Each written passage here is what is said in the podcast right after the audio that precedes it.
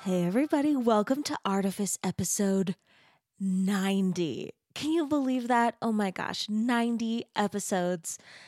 I am just like over the moon about all of it. I've been um I did an interview yesterday and I've I've done a couple of interviews recently and uh, every interview is just making me feel like gosh, I will never get sick of doing this. I enjoy it so much um having these conversations with such brilliant and vibrant people gives me so much creative energy, and I hope you feel like you're getting some of that too. Um, I'm really excited about today's episode. It's going to be the last episode of the month of February, and then um, I'm taking a week off in case you missed the announcement um, that I made at the beginning of the year. I'm um, I'm giving myself the last Tuesday of every month off because that's the time that I do my deep dive essay um, for the podcast. So if you're if you're not reading those, I really spend a lot of time on them, and I think they're excellent.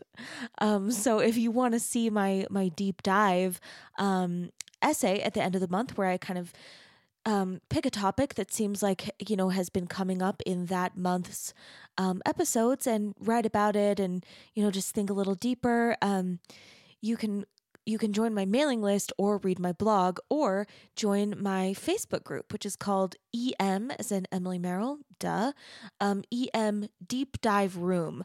But the trick is, or the catch is, you can't join the Facebook group unless you're already on my mailing list. So, um, but the group is great for like chatting if you want to actually talk about the episodes.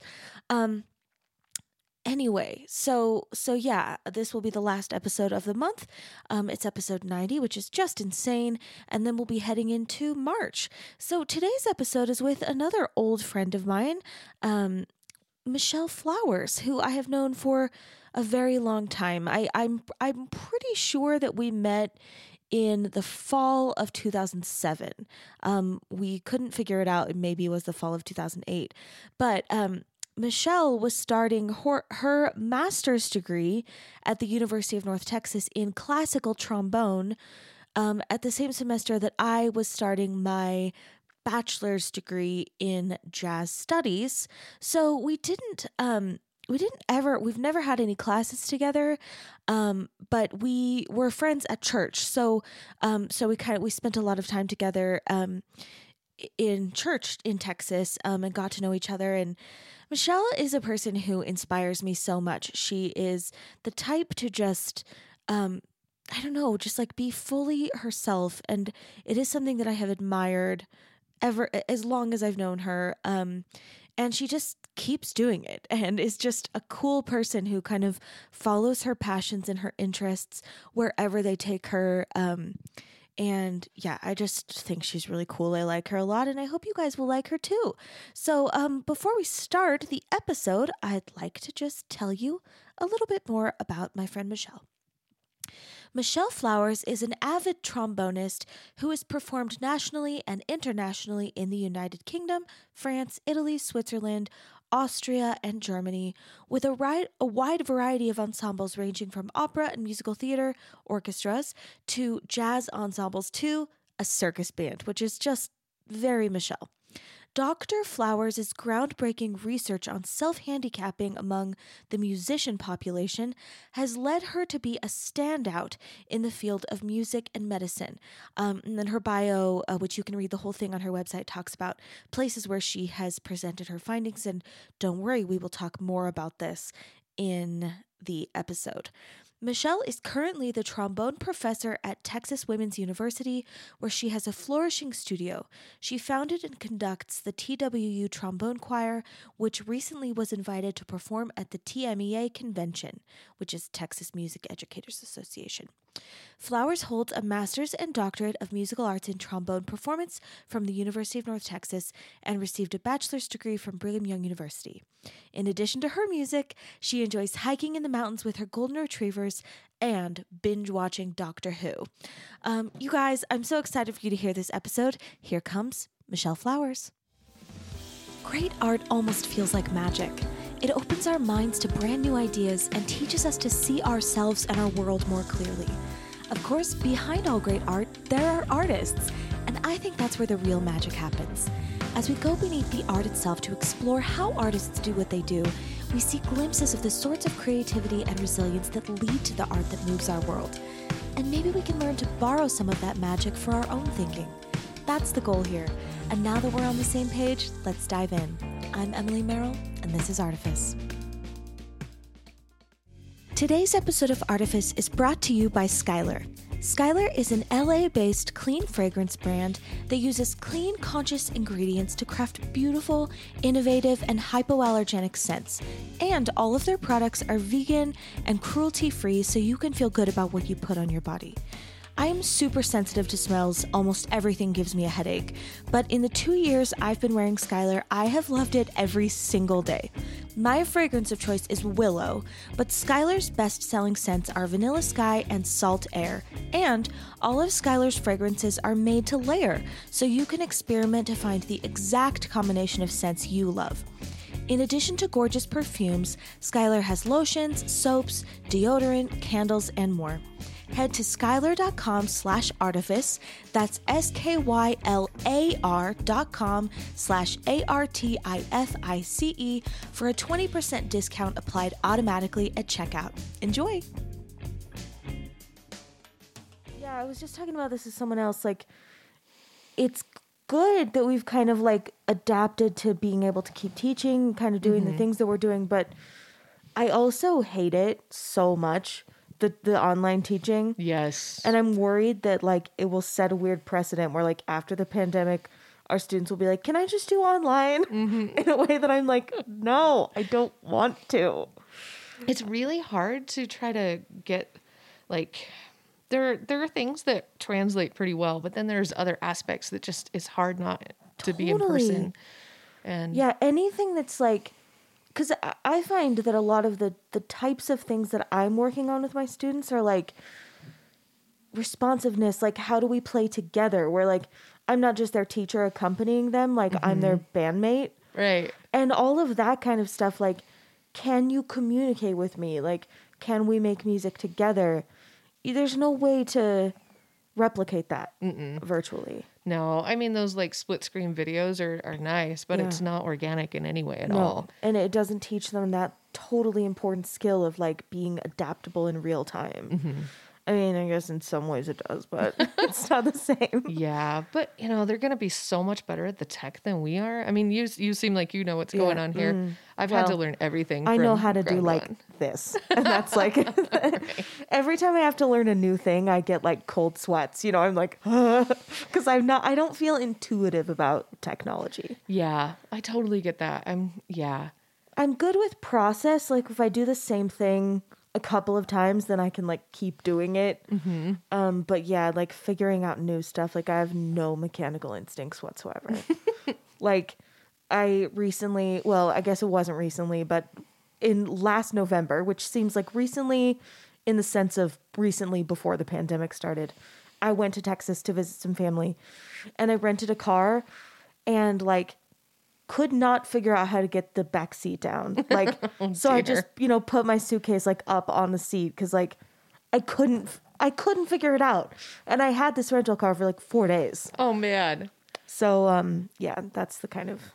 No, no, I, I hear that very loud and clear. Yeah. Um, maybe pull the mic just a little closer. Oh, sorry. There we go. It's all, it's all good. Just because there, it's like a dynamic mic, so it's close. Oh, okay. I'm used to the see. This is the trombone player coming out where you've right, got to like, like leave the space. Bell. Yeah, yeah. like, and you just like anytime you want to move, just like move it with you. Okay, cool. Um, so I'm I'm excited to interview you. I actually I got to interview Jenny Youngs a couple weeks ago, and it's been so nice to interview some people who I like know already because mm-hmm. a lot most of the time I, I, meet people for the first time when we're doing the interview. So for the listener, um, I've known Michelle for like probably 12 13 years something like that yeah. i know for sure that we started it at unt at the same semester like yeah because i was there with like my dad and you were there with your parents that's like right buzzing around in the institute building mm-hmm. like I remember like we were both new. Mm-hmm. You, you, right? Like you right, started yeah. in like the fall of 20, 2008? Yeah, I think yeah. that was when I started. Or was it 2007?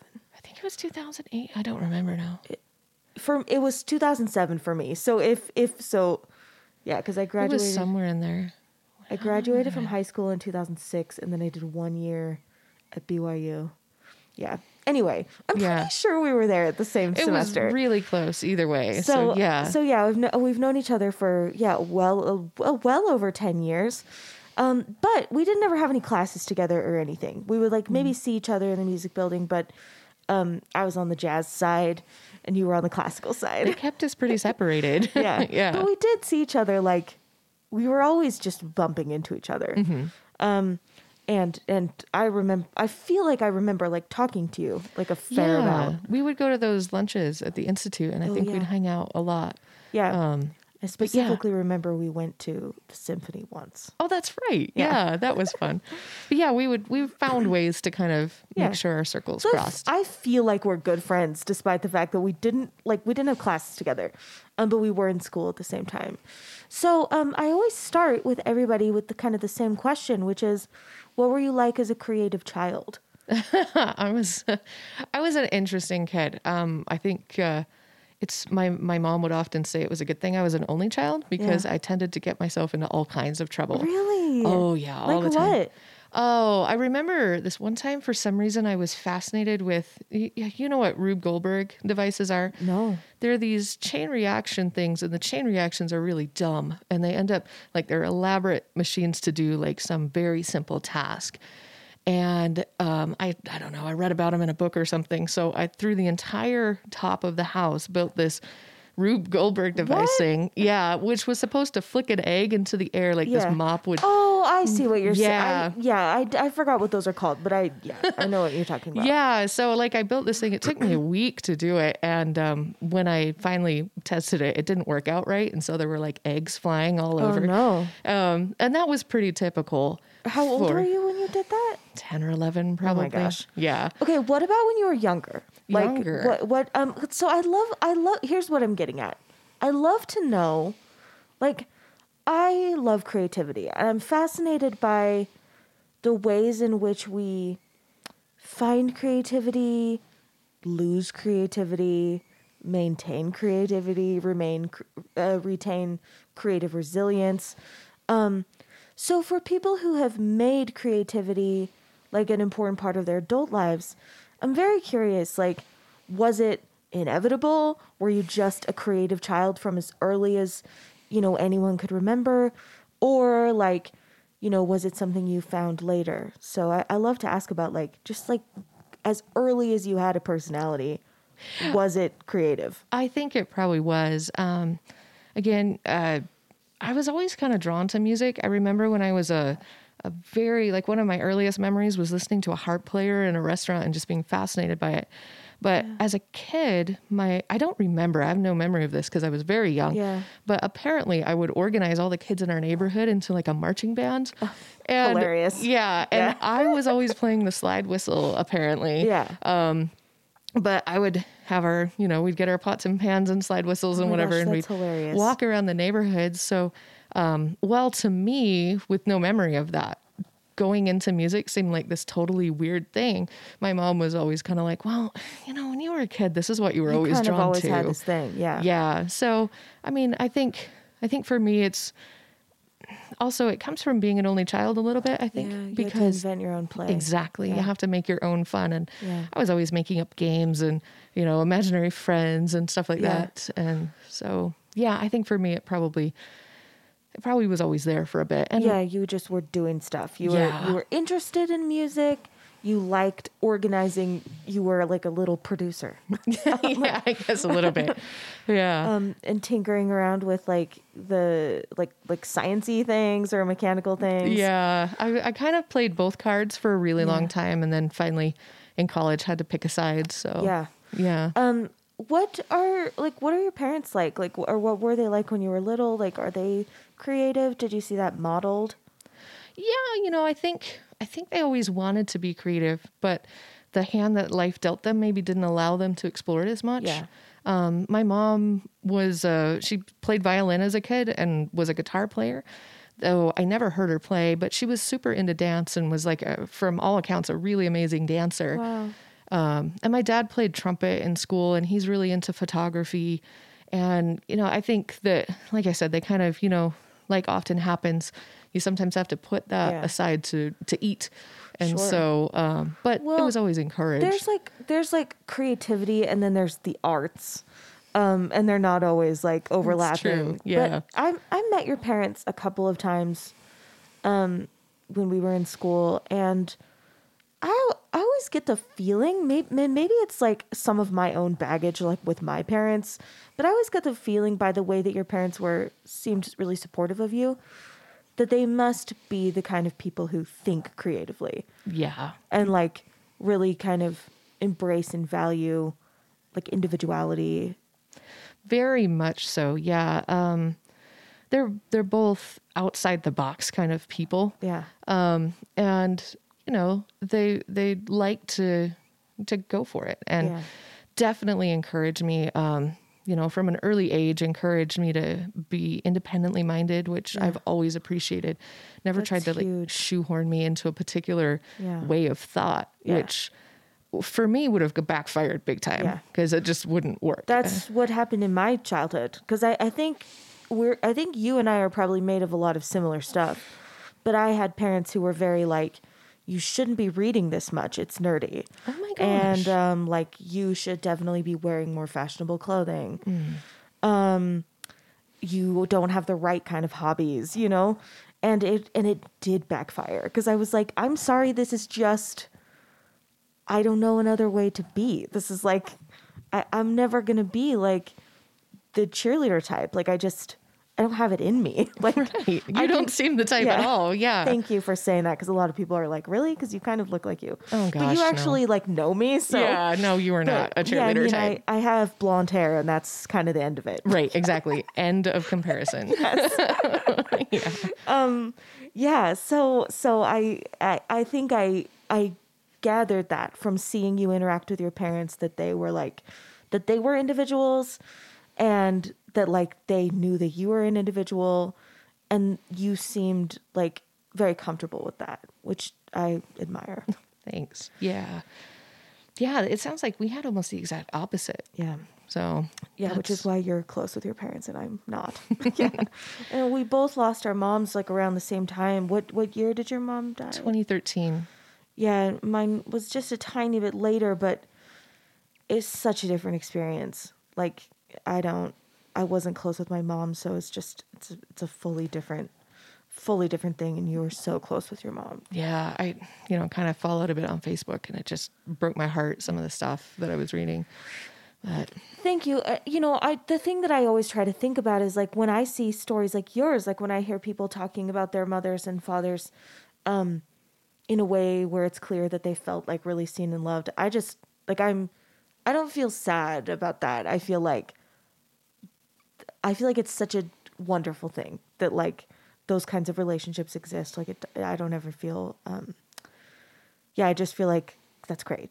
like I'm, I'm, it makes me feel hopeful to know that like th- that my situation is not normal, Uh, which I No. didn't really know, you know, you- until you- I was normal is what yeah, you're in right. at the time. You know, we judge normal by our own experiences. So, and you know, I mean, we clashed a lot. Like, Yeah. you know, there were personality issues for sure, but um, fortunately, we're both we're with. I'm thinking of like some particular instances, but you know, we're stubborn enough that we I was able to say like kinda- stu- you're all three of you stubbornly independent enough that like it's just you're gonna work it out, Um, right.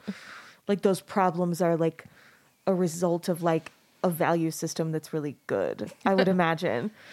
Well, yeah, I mean, you know, there's always there's the stories, Yeah, right? Of course, But yeah. you know, as there are in families. I think I think it helped a lot that mom's situation growing up where she kind of had sort of she was sort of in the middle of of some sibling stuff Yeah. and so the fact that my dad's also an only child I don't know if you knew that or Oh, not no, I didn't. and so like two only children together can sometimes really butt heads because you know you want your space and you want things the way you are and, and it does create a little bit more independence so um you know I despite the wild roller coaster that my family went on, I, I am very grateful that we're still we're still friends, you Yeah, know, and we still yeah. talk to each other. That's and great.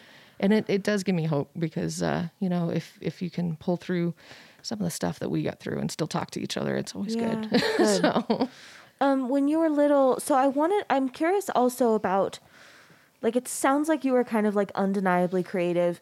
Was there a time that you remember feeling like that was part of your identity? Like, I know when I think back to like my earliest memories, like I remember feeling like I'm kind of artsy and a little dreamy and magical.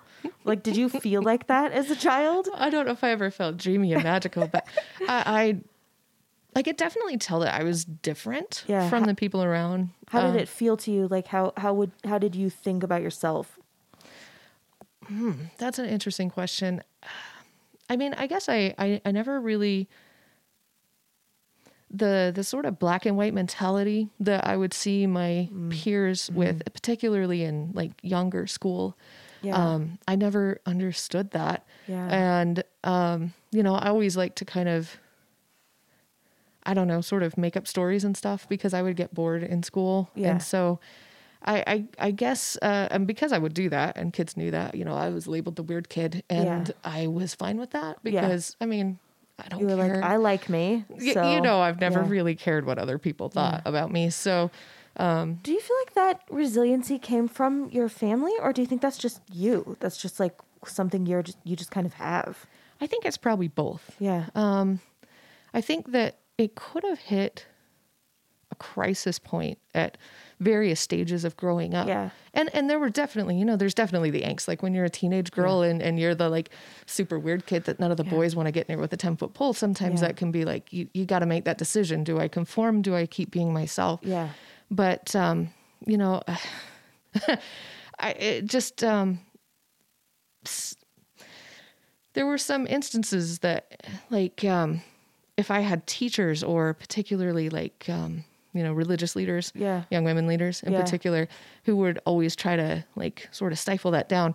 My Yeah. mom was a mama bear and she would cool. just run in and be like, you get off my daughter's back or I will like hurt you. That's so badass. I love that so much. yeah. much. I mean, she, she was, she really was like, you don't mess with my daughter. And I think because it was so important to my mom and because I respect my mom so much, it became important to me too. And so it, it kind of gave me that license to be Yeah. Okay. To be yourself. Yeah. Yeah. And to unapologetically yourself. Um. So, do, so do you feel like maybe it's the kind of thing? Because I think this this thing that we're talking about of like march to the beat of your own drum, like be unapologetically who you are. It's a really essential part of being a creative adult, being a creative person, like period.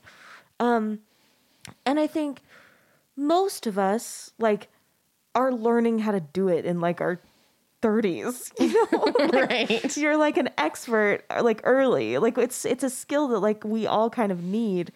Um so do you feel like do you feel like this was like a skill that you were kind of like mastering just decades earlier than a lot of your peers?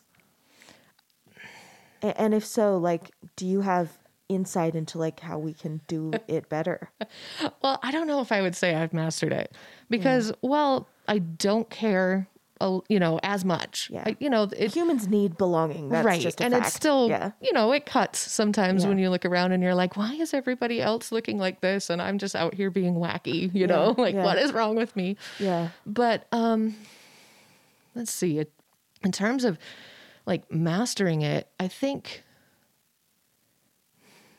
Yeah, I mean, I think I agree with you that there's no such thing as like truly not. Ca- you have to care, right. but I think there's maybe like a good balance of like I care in as much as it doesn't affect my integrity, Right. Yeah. and and I think that's something that that a, a lot of you know our peers, and, and me included, um, you know, are really working on in like their twenties in a way that maybe like you had really kind of you head like in that one i mean that's how it seems to me and i'm curious whether you have like just insight like do you have thoughts about how you how you do that how you do it well Well, I think you're bringing up an interesting point in that it goes back a little bit to what we are talking about about how normal is how you perceive things. Right. And so, like, to me, that seems like kind of a normal mindset. But as I'm thinking back on it, um, I guess one of the things that really helped is I had to fight a lot of battles when I was a kid Yeah. with people trying to tell me who I should be, um, what I should do, how I should dress, how I should talk, how I should act. Like, you know, the number of times I got told, I, I got told by teachers, you know, you're reading too much, or, you know, why don't you use a normal person vocabulary? You're always using these Oh weird gosh. words and, you know, stuff Yeah. like that. And I think that, I don't know, because I had to, because I felt sort of attacked, it, it Yeah. got me used to pushing back a little bit Yeah. and just the practice of that it finally it helps you to cut through the bs Mm-hmm, um, and you realize like why do i care what this person thinks about me Right. You have to think about your values. yeah and there's something about being outside the system which i've always kind of felt like i am Yeah. where i sort of like watch society but from a different viewpoint because Yeah. you know especially around here i have so many characteristics in just like my life and who i am that puts me outside the normal like utah Right, mormon bubble right, yeah. and so I've always sort of been able to watch people from sort of this outside vantage point, which has Yeah. helped me realize like how ridiculous some of these things are that Sure. we care about. Um, in terms of working on it, I think that you need to, if you can figure out the sense of who you are and like what's important to you, both as a person and as an artist, and then just really guard those things. Yeah. Um, give yourself like creatively, give yourself safe space where you can do what you want to, even if your teacher says it's wrong. Totally. You know, I know that I, for a while, I had um, projects that I would work on, and like my interpretation of how they should go was completely different from what Yeah. my teacher thought should happen. Right. And so I would just play them one way for me Yeah. and then do the rules for him to pass. Right. And now that I don't have that, like, you have to do this to pass thing anymore, I can just do whatever I want. And I found that people actually appreciate that authenticity Totally. um, a lot more. And so, you know, getting getting positive feedback and and just knowing that you're valuable, Yeah. even if people maybe don't say it, Totally. that can help. But it's it's a hard road. It is. Yeah, and I think it's a road that we have to keep like at least for me, like cuz I I relate to some of what you're saying cuz I did also have a lot of pushback as a kid. I had pushback at home, but I also had pushback at school. Like I know I, for plenty of reasons, I also never quite fit in. um, probably a lot of it was just that I was, I was dealing with stuff at home that made me, just I had a hard time relating to people my age, um, and and I I just I was really insecure, but I also was like really stubborn, stubbornly like this is what I am, you know, like it's just a weird combination of like. I like a lot of things about myself, but I'm very insecure about how they'll be received. You know, it's it's a weird combination of things. So I think I also had some early practice with like, sorry, like this is what I love and this is what I do, and I have no, I'm this, I'm just gonna do it. Um, and I know that in my life, like I'm, I feel continually like I'm kind of fluctuating between like, like always kind of reevaluating, like, am I settling into like, um, you know, any patterns that maybe like don't feel totally in line with like what feels most authentic. And it's tricky as you, um, at least from my perspective, as you combine like personal growth, like what's authentic for you, like should change as you like become an adult. Like, hopefully, you're not the same authentic self that you were when you were 10, you know? Oh gosh, I think we've seen what a national nightmare that can be. right yes Yeah. so like we're always you're trying to grow in yourself and then kind of going like is this new growth like is this new you know skill or or whatever that i've developed like is it in line with my like permanent long-term values like um and i and i think it's it's a skill that we should all like kind of keep working on Oh, absolutely. You know, it and it's interesting too because during the pandemic, having no one real not a lot of people to talk to and, and having a schedule that's a lot less hustly than it used to be. Yeah. Give me a give me time to think and and you know, you're like you can kind of look back and see how you've changed and sort of evaluate, well, do I like the fact that I've changed this way Right. or totally or what i mean yeah. what do you think like what have you been thinking about well, you know, I um couple of things. I realized like how dominant the hustle had been in my life before the pandemic cuz I mean, you know you know what the life is like. You're driving all over the place Yeah. Mm-hmm. and prepping for gigs all the time and and I realized that like I had sort of gone on autopilot a little bit with some of my music making, where Yeah. it was like just whatever you got to do to get through the gig and get paid and get out. Right. And um, I wasn't deriving as much pleasure from it. Sure. And and you know, in that situation too, a lot of times you have other people telling you what you should play and how you should play it, and while that's important, it can you know it can start to Stifle. Yeah. impact. And so, you know, just realizing that and realizing like how things, trying to reevaluate my life balance of like, am I happy with how things are balancing, or do I need to adjust a few things here and there? And Yeah.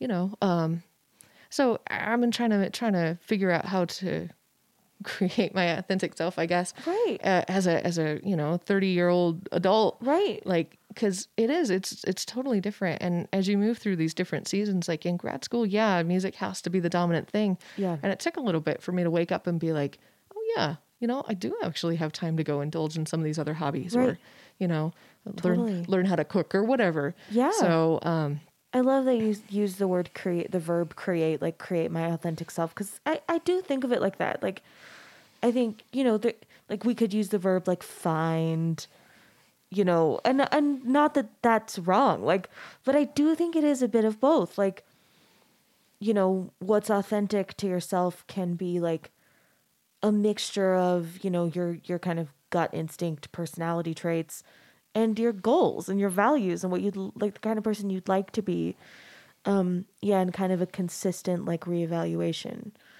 process um when you were so did you i'm assuming you played some other instruments before trombone or maybe took piano lessons Yeah, I took piano lessons. Funny story, actually. I took it.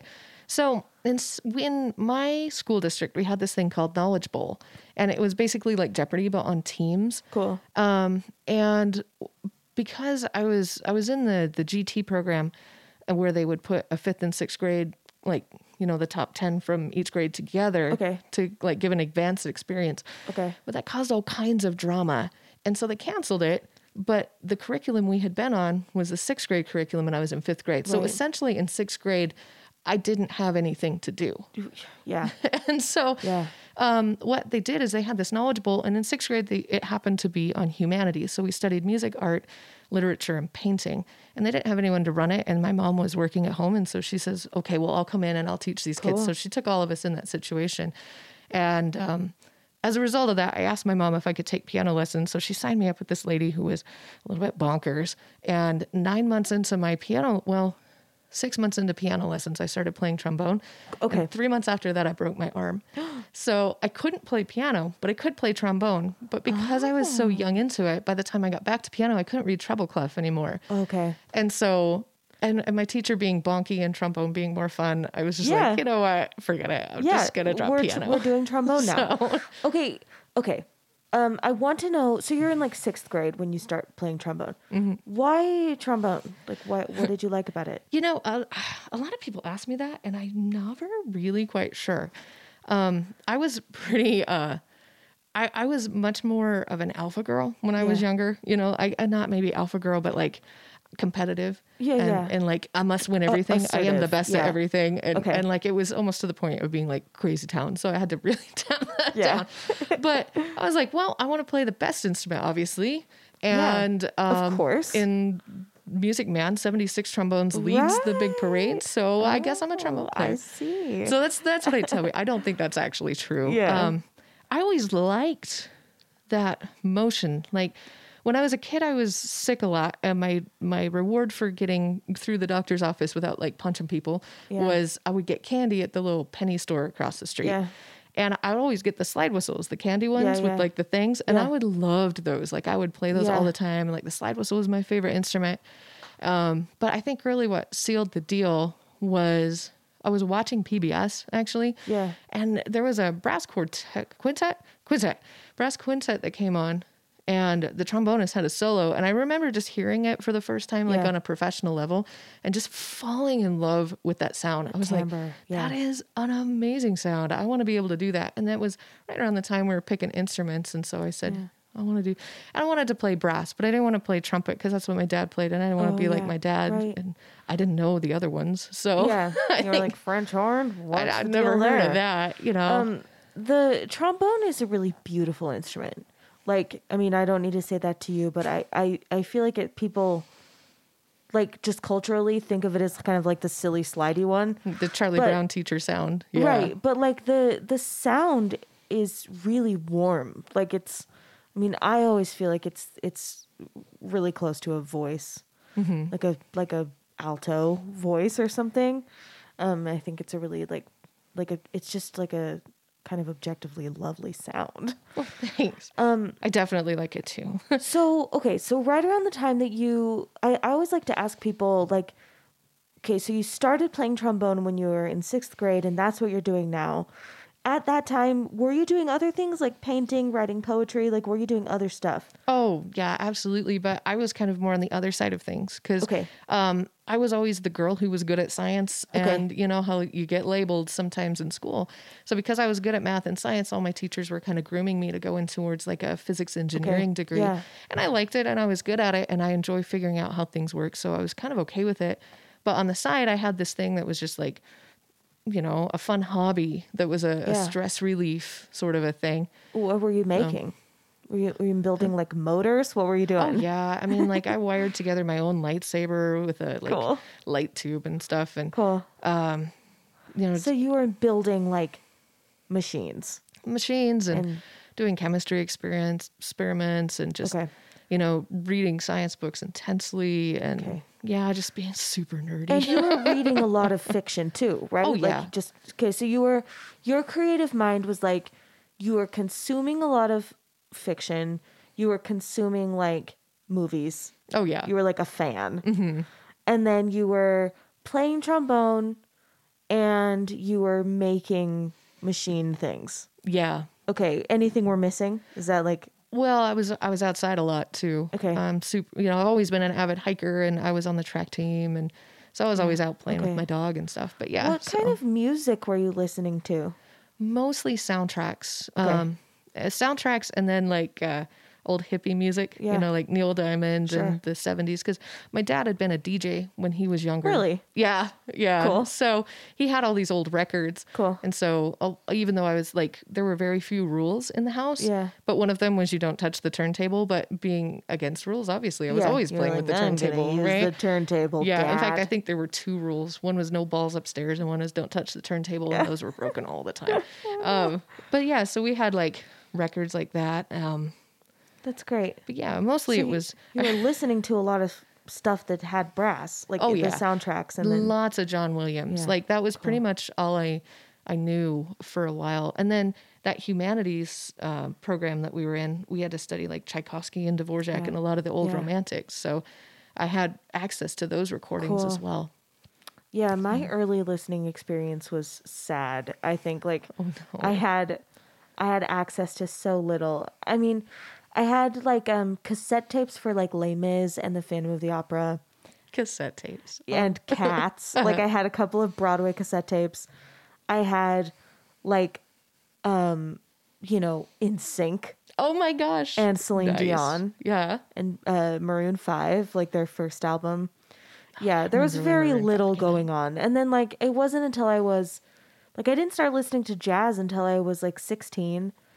And then I had like I had like a boyfriend when I was like 18 who burned me a bunch of CDs of like Led Zeppelin and Pink Floyd and I really loved those things. Nice. But yeah, my listening was really limited when I was a child.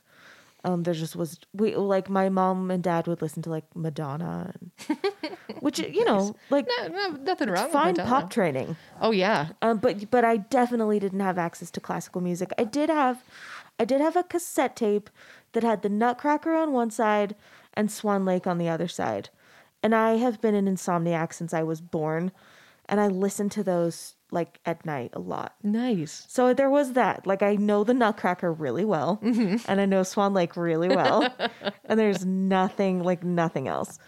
Um, okay, so t- talk me through like your your junior high and high school years. Um, what was happening with your creativity, and you can tell me about trombone specific things or anything else. Um, and I'd like to know how you went from like someone who's picking up trombone to someone who's like majoring in trombone. Oh dear. Okay, because that's that's a that's a funny story. a- there's a lot there. There's Yeah. a lot There there, usually is. yeah. Yeah. Um, well, I mean, in junior high and high school, I was never like I didn't identify as the band kid. That was like something I did, but I know a lot of my students that I see like band is life and it's the thing that's keeping them in school. And I was never really like that. I just I really liked playing the trombone. I liked being able to manipulate the sound and Yeah. create things and how what was in my head come out the bell. So for me it was more of a solitary, I guess, experience. I was in band, but the band like the, you know not Band not every band, well, not not, everybody in band plays at the same level, you know. And so I got pretty bored um, a lot of time in band, but Were your teachers like, oh my gosh, Michelle, you're really good at this? Like, did you feel like, did you feel like you were better at it than a lot of your peers? Yeah, I mean, I think I did. Um, you know, it, and the teachers definitely helped with that. Yeah, I would get like band student of the year awards Okay. and um, things like that. And I was, you know, usually I think I was always first chair uh, for as long as I can remember. Anyway, but I, I mean, I didn't. I was.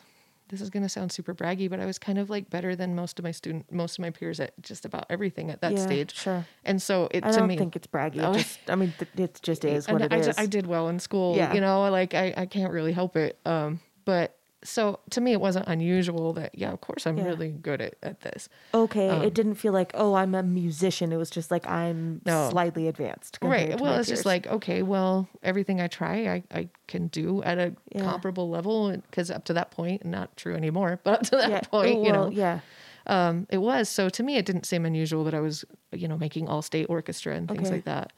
But, um, uh, terms of the other question, being a music major, that was a weird road. Um, I ended up being at BYU for a lot longer, a couple years longer than I'd planned on. you did your bachelor's degree there. Okay, Right. Right. Yeah. Yeah. Um, and part of the part of the problem was I uh, I got into a uh, a bit of a, a biking accident Oh. that um it's I don't know if I want to admit it for people, but I'll tell you afterwards. It's Okay. pretty funny. But uh, the end result was I was very sick for my freshman year at BYU. Okay. Um, which kind of gave me an unusual college in, you know experience right off the get-go which sort of was good and sort of bad, but in a way it allowed me to sort of take a step back and Sure. evaluate. Because I was, like I said, I was hardcore on the we're going to be a physicist, we're going to be an engineer path. Like there was no question that I would go into arts, but I realized as I was taking these classes, I was not happy. Yeah. And I was excelling in them, but I was not enjoying my life. I wasn't enjoying like the engineering projects where I was the only girl in the lab and none of the Yeah. guys could figure out how to talk to me. And uh, that those were That's super. also a, partly a BYU problem. It really was. But like, I would walk into these labs to do my homework and the conversation would just shut down and everyone would stare at me, Yeah. which I found super awkward. Oh, I And hate that. yeah. So even though I'm like, you know, one of the very few women in as a trombone player, Yeah. at least it, the There were awkwardness. a little more. They were more accepting. and yeah, uh, yeah. Like even because I felt the same way. Like I was the only woman in most of my classes in college, but like just the fact that we're uh, it's the arts. It's just it's just like a little culturally a little different. Yeah. Like it's not great to be the only woman, but it's better to be the only woman in like you know a jazz improv class than the only woman in like a physics class. I would assume. Yeah. Yeah. And I think that artists, by and large, because we are so quirky, we're a lot more willing to put up with other people's that's what quirks. I mean. And like Yeah. just when you're in creative when you're in like creative mindset all day, it's just like a little bit easier to be like to extend that creativity, like just like you're saying, to Mm-hmm. like and we're and we're a whole bunch of kind of outcasty people sometimes. Right. Yeah. There's plenty of reasons why it's a little easier to be the only woman in in an art space. I I think. Yeah, I would agree with that, at least based on my experience. And I, you know, I really hope it's better. And my hats are off to all the women who were able to make it and, Yeah. and put up with that behavior. Yeah. Um, but I just, for me, I didn't like it. And I was realizing, um, so in high school, I started studying with the college professor at BYU. Okay. And so because of that, he encouraged me to keep doing music at BYU, which Okay. I may not have even realized was an option otherwise. Right. But, you know, for a while he was kind of the only person I knew that was there was my trombone teacher and then I knew the trombone players and you know how trombone players are like if you if you walk in with a trombone and somebody else is a trombone player like it's instant Yeah. friends, right? It's such a weird sectional quirk. I love that. And so all my friends were trombone players. I was hanging out with them. They were the only ones I was seeing kind of consistently between semesters mm-hmm. because otherwise it's like you have this class of Right. 300 and you leave. Right. Um, and I just, I guess, started to think about, well, you know, I'm getting good enough. I could perhaps pursue this Yeah. because I finally started to take it seriously in practice after like, you know, two years or so of college. And I, I didn't want to give it up. I realized once I once I left college that was gonna kind of be it Yeah. where I was at. And so um, I changed my major a ton of times because I realized that well, science and math, I don't want to be here for my whole life. I will go insane. Yeah. And then, but it was like, but then what? Because Yeah. up to that point, my whole goals in life had been get admitted to BYU, Yeah. go into a science program. I love hearing you talk about this because, like, I mean, I realize you're not finished, and I want you to finish. no, it's but, totally fine. but I think so many professional artists have more like a story that's more like I just wasn't good at anything else. And I think it's really helpful to hear someone who's chosen the arts say like I was good at a lot of things, but this is just this is what I wanted. Um, and I, I wish like I think I felt a similar way. I also got good grades and p- could have majored in plenty of things. And I picked music because of the same reasons you picked music. Like I just felt like this I'm not I don't know that I'll be happy like and, and not that I maybe could have fully articulated that. Uh, It was it was a lot more of like a like just a feeling than like a a declaration. Um, but yeah, I mean, I, I I wish that more people could understand that like these choices are are valid choices, Right. and and even that like lots of times these choices involve, you know, a young person realizing there will be hard things about this, and these are the hard things that I pick because the Mm-hmm. Hard things that will happen if I go into engineering or whatever will be harder for me. Like I may have a more stable income or whatever, but I'll be totally lost, you know. right. know. Like you'd be, I, I, I felt like if I'd have gone that route, yeah, I probably could have been successful, but I've never be complete Yeah, yeah. if I did that. Um, and I like the word you used, valid, because I took a lot of blowback when I changed my major. Yeah. Um, and because I changed it so many times, they're like, oh, that'll just be your major for a day or whatever. Yeah. But, you know, everyone who knew me, like, I dread seeing people I knew as a child who haven't seen me for yeah. years. They are they like disappointed Oh, in you? Yeah. totally. And every time I they're like, what that. do you do? And I'm like, well, I'm a musician. And it's like, "Ugh, you had so much potential. Oh, it makes me mad. Oh, so mad. And I'm like, you know, I, I teach at a university. I have a doctorate Oh, degree in this. It's not like I'm not like have some credentials in what I'm doing. Like, Yeah. and I believe it's important. But I remember um, I came back and visited my parents for Christmas, and this guy I hadn't talked to since I was, I don't know, maybe 11 when he scared my St. Bernard and, Yeah. and almost got bit. Like, that's the sole interaction Yeah. I'd had with him. And he goes, I think it's a total waste that universities are paying you to teach students one on one. And I was just like, Excuse me? Like, who are you? You don't know me. Why are you, you feel like you can comment on my Yeah. life choices? So, Um, yeah. I would love to hear you comment on your life choices. Like, what do you think about this? Like, what would you want to say to like the people who feel like, you know, pursuing a career in the arts is like a disappointment for someone who like could have done something else? Oh, I don't know. Because honestly, it's it's to me like the choices I make, and I I knew the bed I was making before I got into it, and I did it a, pr- as informed as I feel like you can be Yeah. as an undergraduate student.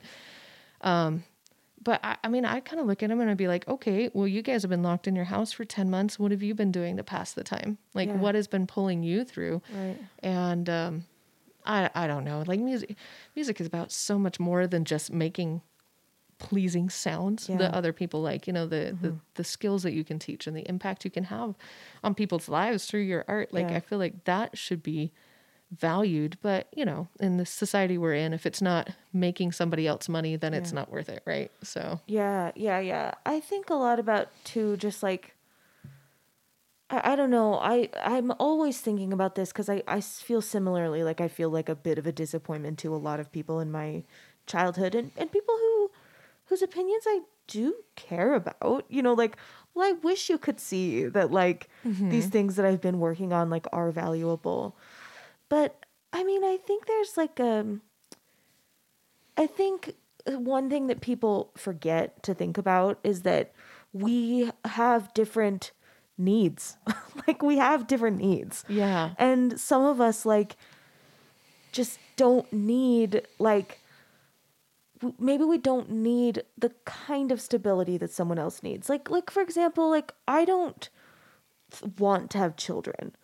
If I wanted to have you know, one, but if I wanted to have like four or five kids, like I would need a different kind of stability than I have Right. Um if I wanted to live in Laguna Beach, California, I would need a different kind of stability than I have. Um, but also, like, I need new, like, new projects, new, like, so much. Like, my, like, mental health depends, like, so dramatically on, like, having variety. Mm-hmm. So, yeah, I think people forget to understand that, like, what really is good for one person, like, really just might not be. like, who is anyone to say that, like, you should have, like, you know? Right. Like, you just have, diff- you have different wants, you have different desires. Right. And, you know, like we've said, creative people tend to, to kind of march out a step to a lot of society. Yeah. And um, I think that when you when you're seeing things in just sort of, you know, a very specific, unyielding mindset of what success looks like or what happiness should be, Right. you know, it maybe is I don't know. I feel sorry for those people, Yeah. honestly, because Yeah. like their their life is so much less than it could be. I feel like, Yeah, but they're feeling that about you. yeah, I know. It's it kind of goes both ways. So, you know, I'm not saying that like they're as right as you. I mean, I tend to agree with you. I think you know it's different different strokes for different folks, I guess. But I think that regardless of what you decide to do, I think that um, as human beings, kind of we owe our support to the individual that they Yes.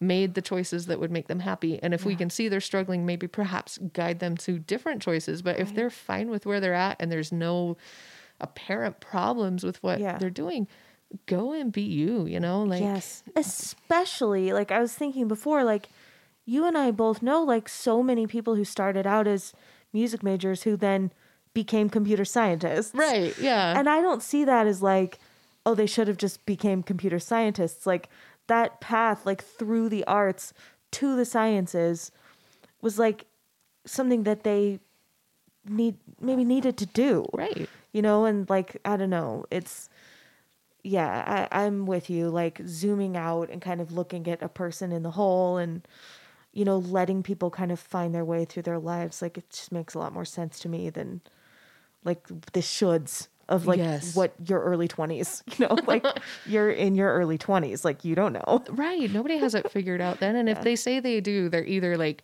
not opening themselves up to the possibilities or they're very wrong. Yeah, you know? yeah, But, yeah, I think you're right. but yeah, I mean, like the arts can teach you so much more, even if you don't end up being a professional in it. You know, like I can I can list a ton of things that I learned through studying music that have made me a better person, Yeah. makes me able to relate to other human beings better. Yeah. That you, you can't get if you're just staring at ones and zeros. I think that's what I mean. Like those people will be a different kind of computer scientist or whatever Mm-hmm. because they have a jazz studies degree or you know whatever it is. Right. Not that every computer scientist needs a jazz studies degree, but like it's good that some of them have, you know, Right. Like those people are doing a slightly different thing no matter how you spin it, you know? Mm-hmm. And I feel the same way about people who do like a lot of sports. Like or whatever, you know? Like I think we should like you said we should like what how did you put it? Like respect the individual. Like um like trust that they're kind of like you know, doing their best and then if it really seems like they're struggling then like sure, but take take that individual into account like when trying to, you know, force them into a template. right. I hate templates. I I Yeah. I think the number of templates we have, like, you know, in trombone, we've got seven positions, right? That's what we always tell people. But in reality, each note has its own spot. And so you know, I think that applies a lot to humans that we all have our own spot. And maybe we're in like this particular camp, but we've got our own spot. That's where we're the most in tune. Yeah. And if you try to like if you try to force that note into a slide position you don't want, it's not going to be the best note it can be. Yeah. And the same with humans. If we try to force them even just a little one way or the other, you got to kind of figure out where they want to be and then go with that. But- Yes, yes. Um, will you tell me about your doctoral research? Oh, sure. Yeah. So um, for my my dissertation, I looked at it's a phenomenon that's known as self handicapping. Yeah, yeah. And Jenny, I was talking about it with Jenny after we stopped recording, and I Uh-huh. was like, I'm interviewing her like in two weeks. I'll ask her about it. Cool. Yeah. Um, well, it was, I can't even really remember how I started to hear about it, but at UNT, you know, we, we see a lot of people and some of them are amazing musicians who just wash out. Yeah. And you kind of wonder, I, I started to wonder because I always felt like the underdog at UNT. Um, I had some like half my face got numbed in a getting my wisdom teeth out, and Oh so when I started at UNT, like I couldn't feel my face, which is kind of important if you're playing trombone. So my first year there was not good, and everybody kind of wrote me off because I wasn't playing at my best, and and so um, I always had this kind of underdog complex as a result of that. And I would look at all these people that were way more ahead in terms of like talent and connection and stuff, who just didn't seem to spark and would just wash out and and, and give up. Yeah. And I couldn't figure out like why this was happening. So I started to kind of research it and and I, I came across this process of self handicapping, which is where um, individuals closely identify with a particular skill or task, but they are unsure of whether or not they can succeed at that. And so rather than finding out and, and discovering that perhaps they're lacking, they'll create impediments that they can then blame any Yeah. failure onto. And I think we all do that. I know I'm certainly guilty of it in a lot of different ways. Yeah. Everyone can relate to this at a certain point, but as you continue to do this, it can become very problematic for your overall potential and success because, you know, if you're continually not succeeding at tasks, it doesn't matter what the reasons are, people start to notice you're not succeeding Right. and and so you you can't quite make it there. So what I did is I designed a study based off of several psychologic constructs that had already been tested. So Yeah. like the scale for depression, the scale for imposter phenomenon, um, the self handicapping scale, the Rhodewalt one. Um, and I put these into a survey and I sent it across the country um, by, I like, I emailed the trombone professor, one vocal professor, and like the, the orchestra director or something. Like, I'd try to get a good mix Yeah. of people. And it came back, and the results were like, I was so happy with how the demographics shook Yeah. out because it was Yeah. like exactly what I needed. But the kind of upshot of this was that a lot of musicians suffer from this self handicapping. Yeah. But the interesting thing was people who identified themselves as professional musicians, so which I defined as making more than I think it was 60% of your income from music, Cool. teaching, gigging, whatever. Yeah, yeah, yeah. The professional musicians had a significantly lower rate of self handicapping than amateurs did. Yeah. So there's a lot of follow up study I want to do with that. I'm in the process of developing some stuff to kind of chase that down. Yeah, the pandemic sort of shut a lot of that, That is down. so but- interesting. Like you you just talked about it like very like matter of factly, but I hope the listener is like gathering how interesting these ideas are. Um I'm trying to think of what I want to ask. Like I I think I I think I if you want to, I'd love to hear you talk about like um what you're, you know, uh, thinking you might find, like what are you thinking about next? And or maybe like what are your personal experiences with these things that maybe like don't belong in a paper but that you think are interesting and would want to tell Right. Um, well, I think um, one of the biggest sort of like takeaways that I've had from it is being aware of this behavior can really um, be a game changer. Like Yeah. as a teacher, now there's there's a lot of different constructs into whether a person's going to succumb to self handicapping or not. Um, there's some thought some of the earlier research was on like um, parental style so like people Mm. who maybe think their parents love is not unconditional but that it's tied to their performance Yeah. that they'll be afraid to achieve Yeah. um, because if if they d- if they try and they fail then their parents will look at them and be like "Ah, you're not worth the effort and kind of cast them off Yeah. so you can have that sort of situation. Um, from what I this is this is anecdotally, but it's also one of the things that I'm, I'm working on. I had a friend who did a paper on pedagogic um, relationships. So Yeah. like how students and teachers interact. Yeah. And he found that there's a, a large number of music students who will sort of have almost a parental relationship with their Yeah. teachers. So that can kind of kick that self handicapping behavior off. Um, the other thing is um, your motivation strategies. Like if you're trying to be better than somebody else, well, that's kind of out of your control. But if you can be more intrinsically motivated Yeah. and just be want to be better than yourself, then it can kind of free you up to not Yeah. have these. But I know I find myself a lot if I'm starting to get nervous about a performance or whatever, like I'll, I'll find reasons Yeah. not to practice. And then if the performance doesn't go well, I can say, can oh, well, I didn't it." have the time I needed to practice. Totally. And so just knowing that I have that tendency Yeah. can really help um, help with that. I had that. I had. I had a. That's so interesting. Like I. I mean, I think we.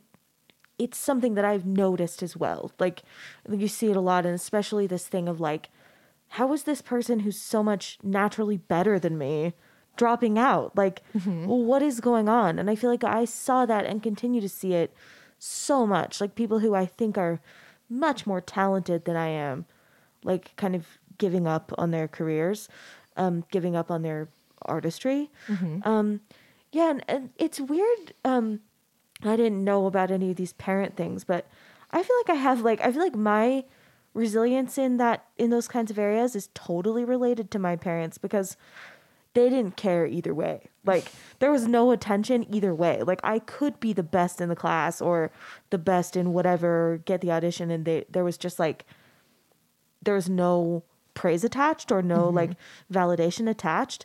So I think I with my like stubborn personality kind of learned really early to just not be kind of results driven, mm-hmm. but just like, you know, well, I like to do things. I like to be productive.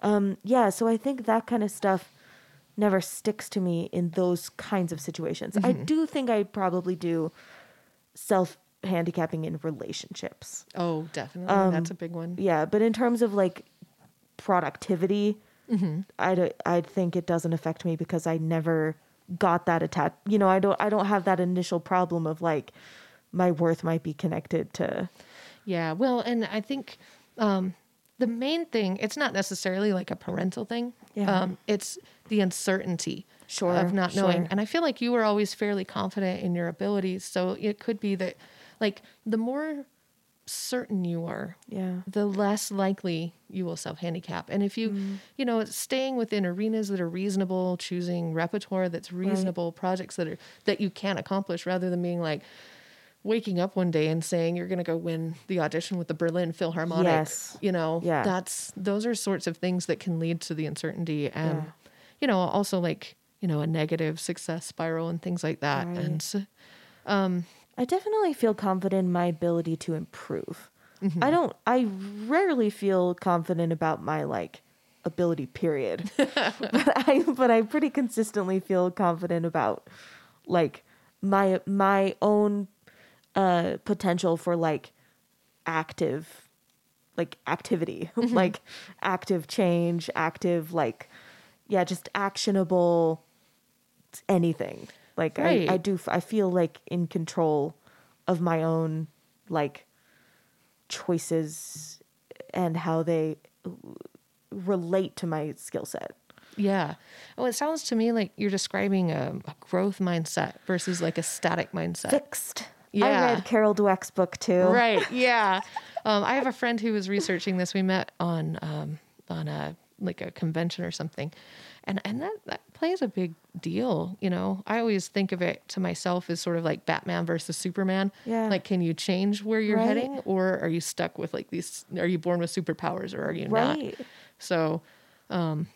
Yeah, that's really cool. I'll look forward to hearing your next phase of research. Yeah, I I've got some pretty cool projects in the works. Um, because I I'm not trained per se in psychology. Like I mean, I didn't take formal classes. I've done a lot of reading and worked with psychologists. Um, Yeah. It takes a bit to put the studies together, but um, but yeah, then the next one we're looking at is kind of kind of a, a, a close to my heart sort of a subject because we're I'm, I want to look at depression, which is also plays a factor into self handicapping and see Yeah. are uh, you know how are music schools feeding into this because Totally. one of the sort of unintended results that we found in the survey when we were running the numbers is that it was almost but not quite significant we were off by like 0.01 or Wow. something and the depression levels self-reported Yeah. at like i was looking specifically at unt versus byu idaho and Okay.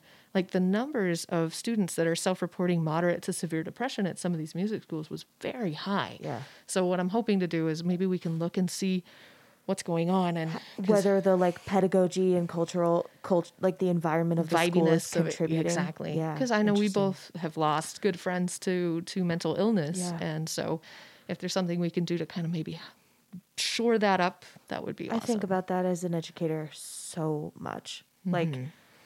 how can we strike a balance between, you know, letting our students know that they need to improve and also letting them know, like, you're valuable even if you don't. Like, right you know? right and it's so hard because um you know the the non-contingent praise like praise that isn't directly linked with an action that the students can say my teacher said i did well because i did this like Right. that non-contingent praise that i know i am guilty of sometimes just tossing out there or being like very vague in what i liked i'll be like oh yeah that sounded good let's move on and Yeah. not being specific like that Yeah. can feed into self-handicapping which can then feed into Totally. Yeah. depression and it's hard it's a fine line as an educator to walk Yeah, yeah, especially when we're dealing with stuff that's really subjective. Mm-hmm. I think about that a lot, especially teaching commercial music because oh yeah who knows what it could be a hit, you know? Mm-hmm. Like it's not in any way, you know, tied to like technique in the same way that it that its success might be,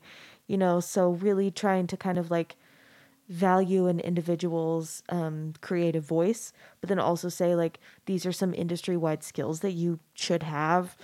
It's it's a really tricky balance to Yeah. to say like like who am in some ways like who am I to say whether they're marketable, you know, because this stuff's popping up all the time that we're like that's marketable. oh my gosh yes I didn't know that that would be. right why is this popular yeah it- yeah. Like so that's something that I think about so often. Like checking try to check trying to check my own bias with like what's common in the industry, with what, you know, the history of pedagogy. Like there's just so many things about it that are yeah. And and I always eh, tend to come back to like if we're teaching if if our students leave us knowing how to learn, if they leave us with resiliency, like those are the things that are the mm-hmm. most valuable things because then they can continue to apply those things to like whatever the their career path like hands them yeah that's that's definitely how i approach it too Yeah. because you know i know not very few of my students are going to want to go on to be professional musicians Yeah. but if you can teach them some of these other skills that are applicable for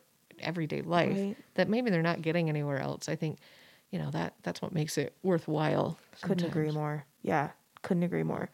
Um do you want to take a look and see uh, at your laptop and see if there's any other stuff that you just like want to talk about? Oh no, I I mean, if you want to, we can. I just was going through the prompts and just being yeah. like, so i, I like to spend some time like I, I do like to spend some time at the at the end just kind of like talking about you know whatever is on your mind about the arts. Like um you know the podcast is called artifice um because it's a cool word. I say this like almost every episode. it's a word that I like. And also because I really think the arts are misunderstood. So even if like we are not committing artifice, you know, like um as uh, you know at the helm of our own artifice, like we do get misunderstood. What we do is misunderstood. What we do is just, you know, people are people are ignorant about it. Um and also even just like at a really personal level like even from you know artist to artist like the things that are difficult for me are different than the things that are difficult for you. And i think sometimes like just having us kind of talk about those kind of unspoken things is really useful.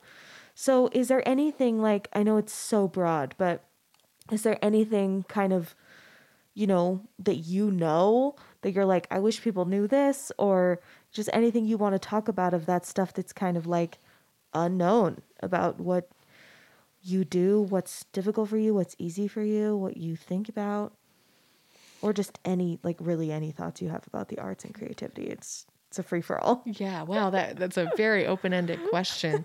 Um, so i was wondering if there was like any like any of the prompts that you were like ooh i want to talk about this like I think we covered most of the stuff that that I was kind of thinking about last night. I'm also a raging insomniac, so I was like laying in bed last night, going, "I can't sleep. Let's just pop this open and, and take a check it. at it." So, um, I don't know. I think that I think we we really have touched on a lot of things, but for me, um, I guess the thing that I think about most with the arts right now is with everything shutting down. I, I kind of wonder what the future of our industry is going to look like. Yeah. You know, are we is is Zoom going to become a thing that we're I we're going to be doing? not. I'm so worried about it. Yeah, I know. I'm like, I think that the the days of taking Christmas and saying like I don't want to see any of you for three weeks are probably gone because you know Yeah. students can just zoom in now.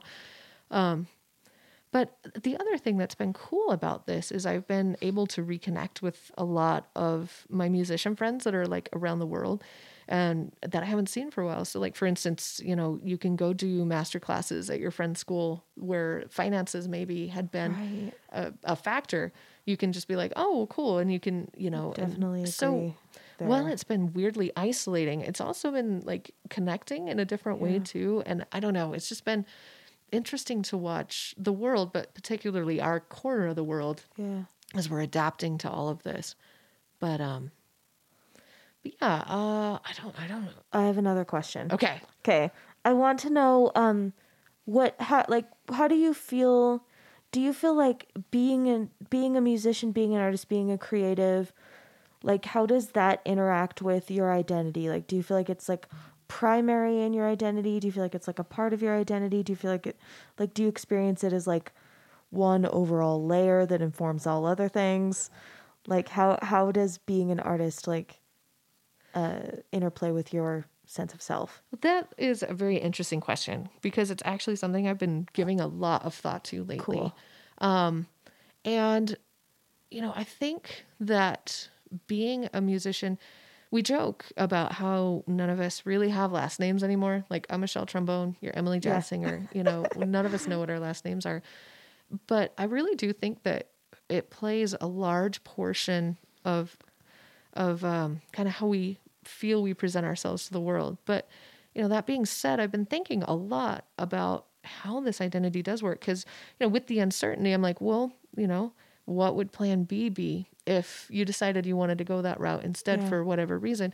And what we do shouldn't define who we are as people, and yet Yeah. I think as musicians, that line is so thin. Blurry. Yeah, um, because our art is such an extension of who we are that it's very hard to just be like, well, you know, it's five o'clock, work's Yeah. over, chunk. You Yeah, know, because yeah. Mm-hmm. it's always in our mind. We're always thinking about it. Even, you know, we're at the family dinner or whatever, and we're we're half the brain is still kind of going Mm-hmm. Yeah. on this project. Have I practiced? Whatever.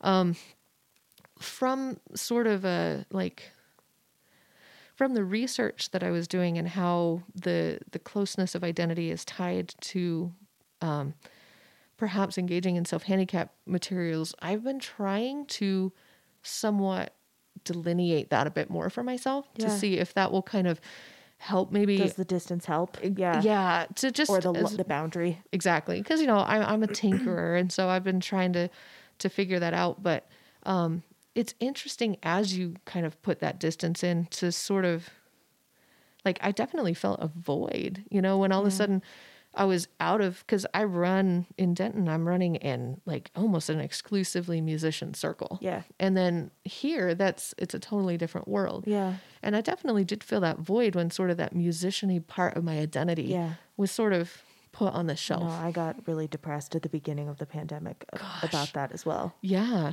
Because Yeah. yeah. you know, you're the same way. Like we we're either interacting with student musicians or peer musicians, or you know, it's hard to talk to normies sometimes. Uh-huh. You're like, what Yeah. do regular people talk about? It's so true. It's true. And it's not like, oh, it's, you know, but it really is like really is. we we really do like you're so right like your brain is always thinking about and you know i have the luxury of interviewing all kinds of artists like i interview authors and painters and filmmakers and chefs. I just interview people who do creative things and, and That is so cool. fairly exclusively like the arts but you know i i've i interviewed like an architect. Like you know the boundaries of what we consider the arts is maybe like depends who you ask but um but i interview creative people and i think we all are kind of like this. And one thing that i've that i found really interesting is like some of my guests will say things to me like, um, like I interviewed a choreographer who said um, something I think about all the time. Like he said something like, people who have seen my work know me better than people who haven't. Like, Like there's a part of me that only exists there that like you won't understand unless you've seen it. Um, and I think a lot of us, it's it's not even so much like, I mean, maybe some of us feel like our whole identity gets into our work, it it is you know regardless of what the relationship is like your identity is in your work in a way that it's maybe not if you are a manager Right. Yeah. There's no way to not leave your fingerprints all over everything that Yeah. you're doing, which I kind of like. I Yeah. don't know. I mean, um, makes me feel excited about my work right. Yeah. because everybody could do maybe being a manager, right? You have different managerial styles, whatever. You could argue that point, but but not everyone can do or say what I can do. Um, so I mean, I like that, but at the same time, I I've found myself asking myself frequently if I stripped music out of who I am, what's left? Yeah. you know. Um, but you know, it's not a bad thing to have your creative passions take up so much of yourself. I don't think I don't think that's bad in any way at all. Yeah. So, but i agree. and know. and i tend to feel like i think the place that i've at least currently kind of settled with these questions not that they're remotely settled but the, the way that i feel about it right now is like i feel like creativity is like really integral to my person and music is just my primary method of expression. Um rather than that maybe like particularly music is a big part of my identity. And that feels more a little bit more peaceful to me like then i think like if for some reason i couldn't sing i could probably find something else that would be creative to do. It would still feel like devastating you know like the, the method that i've that i'm most comfortable expressing in if that was gone that would be devastating. But like the creativity lives in my brain you know? I absolutely love that because there there's a lot of truth to that to what you just said. Like, you know, and and it brings up an interesting identity question of do you identify with your craft or do you identify with the skill you need to make the craft or Right. you know a lot of things like that. Um, but I love that idea that you would just you'd find another way to be creative. Yeah i mean and it's all very hypothetical but i think Well, I hope you never have to find out. yeah, I hope so too. But I mean, in the meantime, I think I'm already doing it. You know, like I think this podcast is creative. Mm-hmm. It's not music, but it feels really creative to me. I, I'm starting to learn a lot about like, you know, marketing and kind of that stuff feels creative to me. Um, it's still not that like what I refer to on this podcast as capital A art, you know, but teaching feels creative. Like there's all these things that feel creative and that feed like my creative soul that are not specifically me singing. Um, and I and I feel happy about that. yeah. Um, okay, I always ask everybody at the end, unless there's anything else you want to say, what's your dream collaboration? Who would you love to work with? Oh wow. Um You're you're welcome to choose like a psychologist if you want. You don't have to pick an artist, but you can. like collab I don't know because Anything you want. So, oh, okay. I've got one. Okay, great. So, my dream collaboration. I am obsessed with Doctor Who. At least not Cool. as bad as I used to be, Yeah, but yeah, I yeah. love that show. Um, there are particularly dark times in my life that that show is what dragged me through. Right, I love that show. Uh, I haven't seen any of the recent Thirteenth Doctor ones, but up to where I've seen. Yeah. Um, the music in that, I am a huge fan of Murray Gold and his writing. Cool. And so I guess my dream collaboration is I would love to commission Murray Gold to write a trombone concerto and like premiere it somewhere fancy. Ooh, that's So- really specific. I love that. That's awesome. So it will- it will never happen, but it would be very cool. That's a dream. Yeah, Yeah. yeah. Because his music, I just I don't know. I really jam to his music a lot. That's so- cool. Um, finally, tell everybody where they can find you if they want to talk to you and find your work. Where can they read your dissertation, hear you play? Oh, okay. Well, um, so the dissertation is, uh, well, I th- I believe it's published on UNT, but I'm working on getting a like not 200 page version Okay. published. So that should be coming out. It's it's being submitted to a journal. There's a couple out uh, for review, so I'm not exactly sure where that's going to be. But um, I have a, a website which is um, Michelle Flowers at mymusicstaff.com, and that has all the information Music about me.